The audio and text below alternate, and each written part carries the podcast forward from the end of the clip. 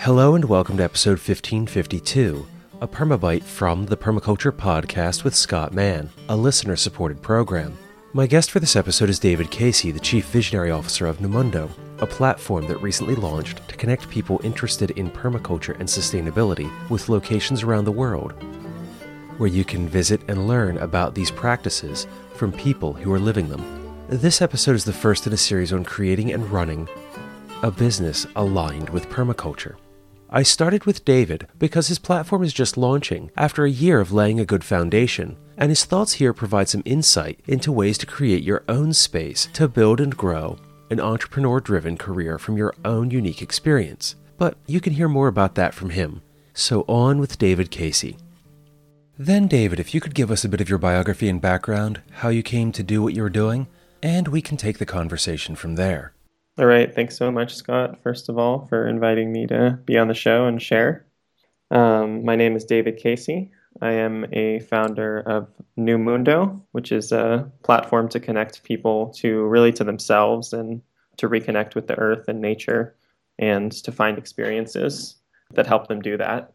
And the way that I came about to be where I am today, I started as a university student in Berkeley, studying the systems, economic and political systems that the world operates under, and deciding that I was really interested in learning about different systems than the dominant ones.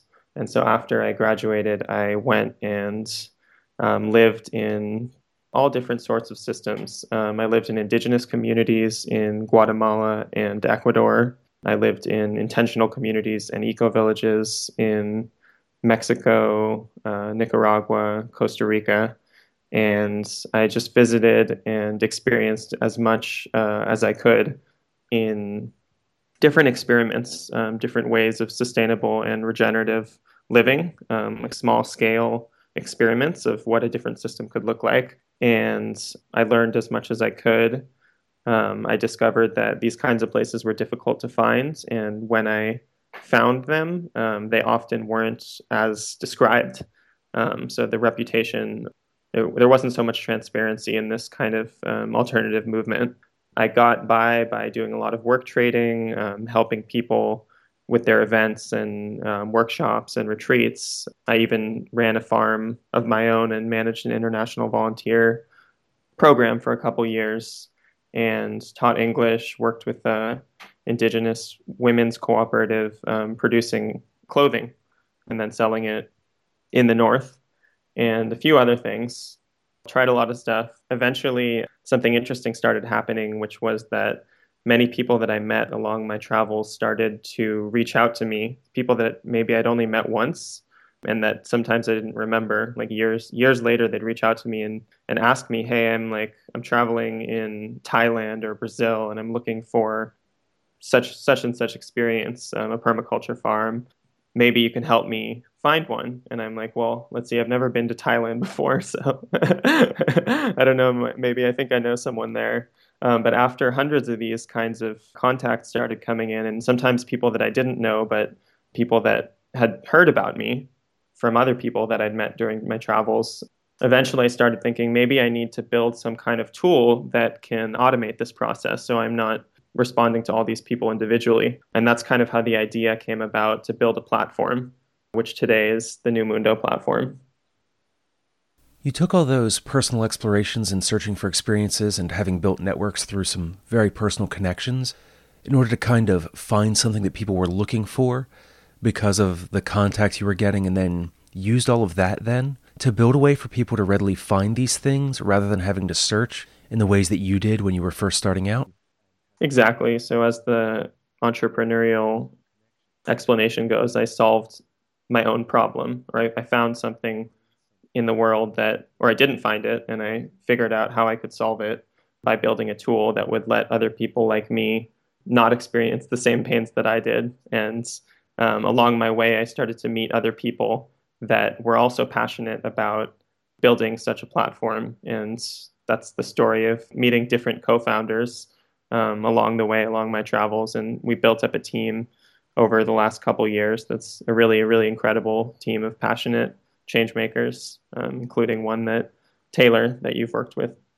What are the roles for yourself and the various co-founders in creating NuMundo? As a small organization, we all wear a lot of hats. And then again, each of us is specialized in a different skill set. So we have a user experience and graphic designer. We have a couple software engineers, web developers, a couple people that are in social media and marketing. And then I kind of do the broad overview entrepreneur hat. So business modeling and kind of general team building and management and making sure that the team operates cohesively. With all that need for information, how are you populating the site and what are you building to connect people to these experiences? Is that something that's directed by the organization or is it user generated? Yeah, it's definitely a two-way process. A lot of the first locations in our network are definitely personal connections of the founders and within our kind of closer personal network, places that we've actually been to that we really trust. And one of the places that I believe Josh from Verde Energía down in Costa Rica was on this podcast before. And places like that we have a pretty close relationship with was the first cohort. And now we're starting to reach out and solicit registrations, basically people to make themselves visible and register. And of course, coming with that is a filtration process. And we're starting to develop a way to authenticate different locations and determine whether they are actually places we want to list and we want people to know about and to send people to. Eventually, we're currently in the process of building a review function, which will be key in making, basically giving the users a tool to identify for each other which places are worth going to, and beyond that, what are the characteristics of each place. So that authentication and user review provides a way to vet each of these locations so that anyone who wants to go there doesn't run into what you were encountering, where the experience was sold one way, but what you actually received was another? Correct. As well as vice versa. I, as a farm manager, experienced the pains of people coming and me having a different experience with those people than the information they provided and the impression that they gave me before they came. So we're also building individual profiles. You can loosely relate it to something like LinkedIn, where you have the two-way transparency so that the hosts, the people that manage these farms, retreat centers, and communities can actually see independently vetted reviews of who's coming before they actually arrive. So that operates similar to ride-sharing organizations that allow drivers to review their passengers? Right. So the sharing economy websites, reputation trail is what I've heard it described as. What you shared there has been one of the conversations within permaculture because of how very often, with the long path that we take to get from our beginnings, it's still a lot of handshakes and recommendations on, who do you know and who do you trust? I think there's something to be said for the community at large, in this niche in particular, to have something like this in order to be able to share experiences in a way that are bi-directional and provide more information on the experiences, the knowledge and information of not only the hosts, but also the people coming to a site. Mm-hmm. With what you're listing in these experiences, what kind of opportunities could users of NuMundo be able to locate? Something like woofing, or are there other opportunities available? Okay, so yeah, great question. Definitely the kind of typical woofing experience is one of the experiences that people can find on our platform. We're not limiting ourselves to like full work trade with no money exchanged. We're open to money being exchanged on either side. So there could be an apprenticeship or a course or a workshop or a retreat where the student is getting a valuable educational experience that they're paying for. And on the other side, there could be a skilled solar engineer or architect that works with natural materials actually finding paid work through the platform as well. So there could be any of those experiences from apprenticeship, internship, course, workshop, retreat, volunteer and full work trade, or skilled work placement. Are there any fees associated for users or hosts to be listed on the site? Great question. So at the moment, we are experimenting with revenue models. At the moment, we don't have one, so there are no fees on either side. We want to basically scale this platform around the world so we can have the largest impact that we can. And so in order to do that, we need to figure out a way to pay our team. So the main model that we'll be experimenting with is a premium subscription for the hosts. So an advanced profile where the basic profile to list is free, and then the advanced profile will include nice marketing features and some administrative help and just different features that are nice and attractive to make it really almost like obvious for the host that they see the value. And then the other model that we'll be experimenting with is the traditional Airbnb model of a commission on each transaction made through the platform. With that premium service for hosts, and I understand this is something you are experimenting with as you move forward, but are you looking at those marketing tools to allow things like email campaigns so that hosts can stay in touch with visitors directly through your platform? Yeah, so something that we are really interested in doing is helping match people to exactly the right experience. And so part of this will be helping hosts reach exactly the right demographic of people that they want to attract to their spaces. And so, yeah, part of that will be helping the hosts find the right people. And a part of that will be just more features on the profile, such as video capability. This is one of the other ongoing conversations among many that I'm having, and why I wanted to have you on is this bridge you're forming between sustainable experiences and doing so in a high-tech way with information technology and all these modern resources to connect people.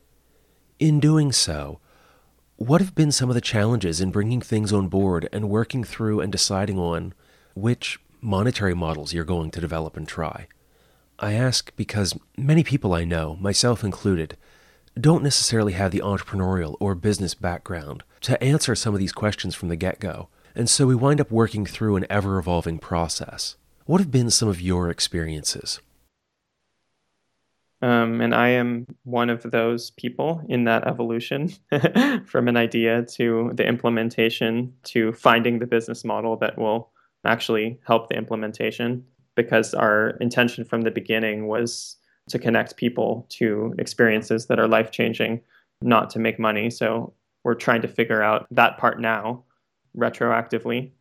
And one of the funny things about building a platform that we are seeking to change the dominant system or connect people to alternative political and economic systems and experiments where there isn't so much monetary exchange happening, that it's really difficult to monetize on something that where the values and the flows of capital that are going back and forth are mostly non-monetary. So we've kind of built ourselves into an interesting predicament here. So yeah, I would say we're looking at different models that exist, different platforms that are currently operating in the high-tech community, not necessarily related to permaculture, just successful business models, period, and looking at which ones apply to what we're doing. And one of the things that we're learning is that people really just don't like to pay for things anymore. Everything is like information is free, and there's more of it than you can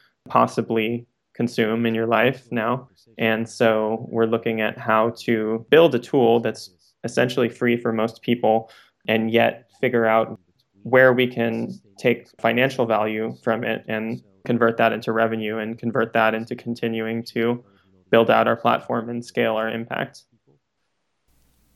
What you just outlined there is similar to many podcasters I know, myself included, and is similar to that business and entrepreneurial piece in that we started something with a passion and then are kind of coming in after we've developed something so far and are trying to figure out how to step from that free kind of hobby approach to that of a paid professional.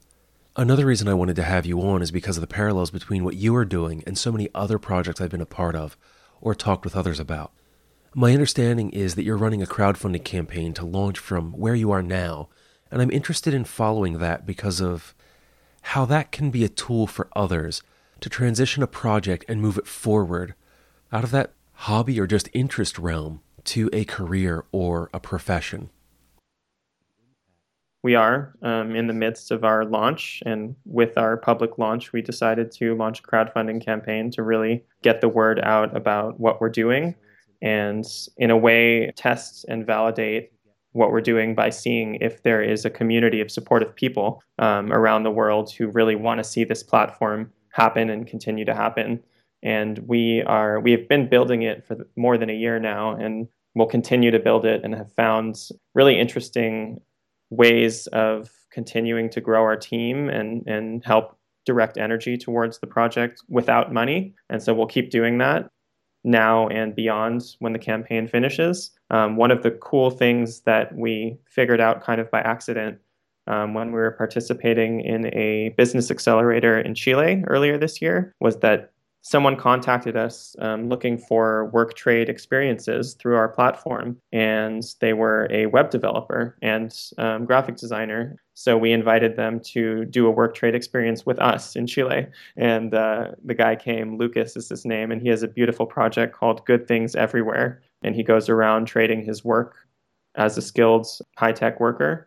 And he did that with us. And so we're like, okay, how about we design an experience intentionally that we can attract that kind of skilled person? And rather than doing what we are not able to afford, which is paying a web developer $10,000, $15,000 each month, we're designing an experience that this is part of what we're crowdfunding for, is basically having a work retreat in Costa Rica where the costs of living are lower and people really just want to go there, and then inviting really talented developers, including our team, to work out of Costa Rica, out of a permaculture farm for a couple months, really be immersed in the actual life of the traveler, the life of the user. So our developers will really be in the shoes of the traveler, be in the shoes of the student, the apprentice, and the volunteer, and really develop the platform with that kind of firsthand experience and feedback coming in all the time. And at the same time, we'll be able to do something that high-tech startups with larger budgets wouldn't be able to do, which is really incentivize a team of passionate people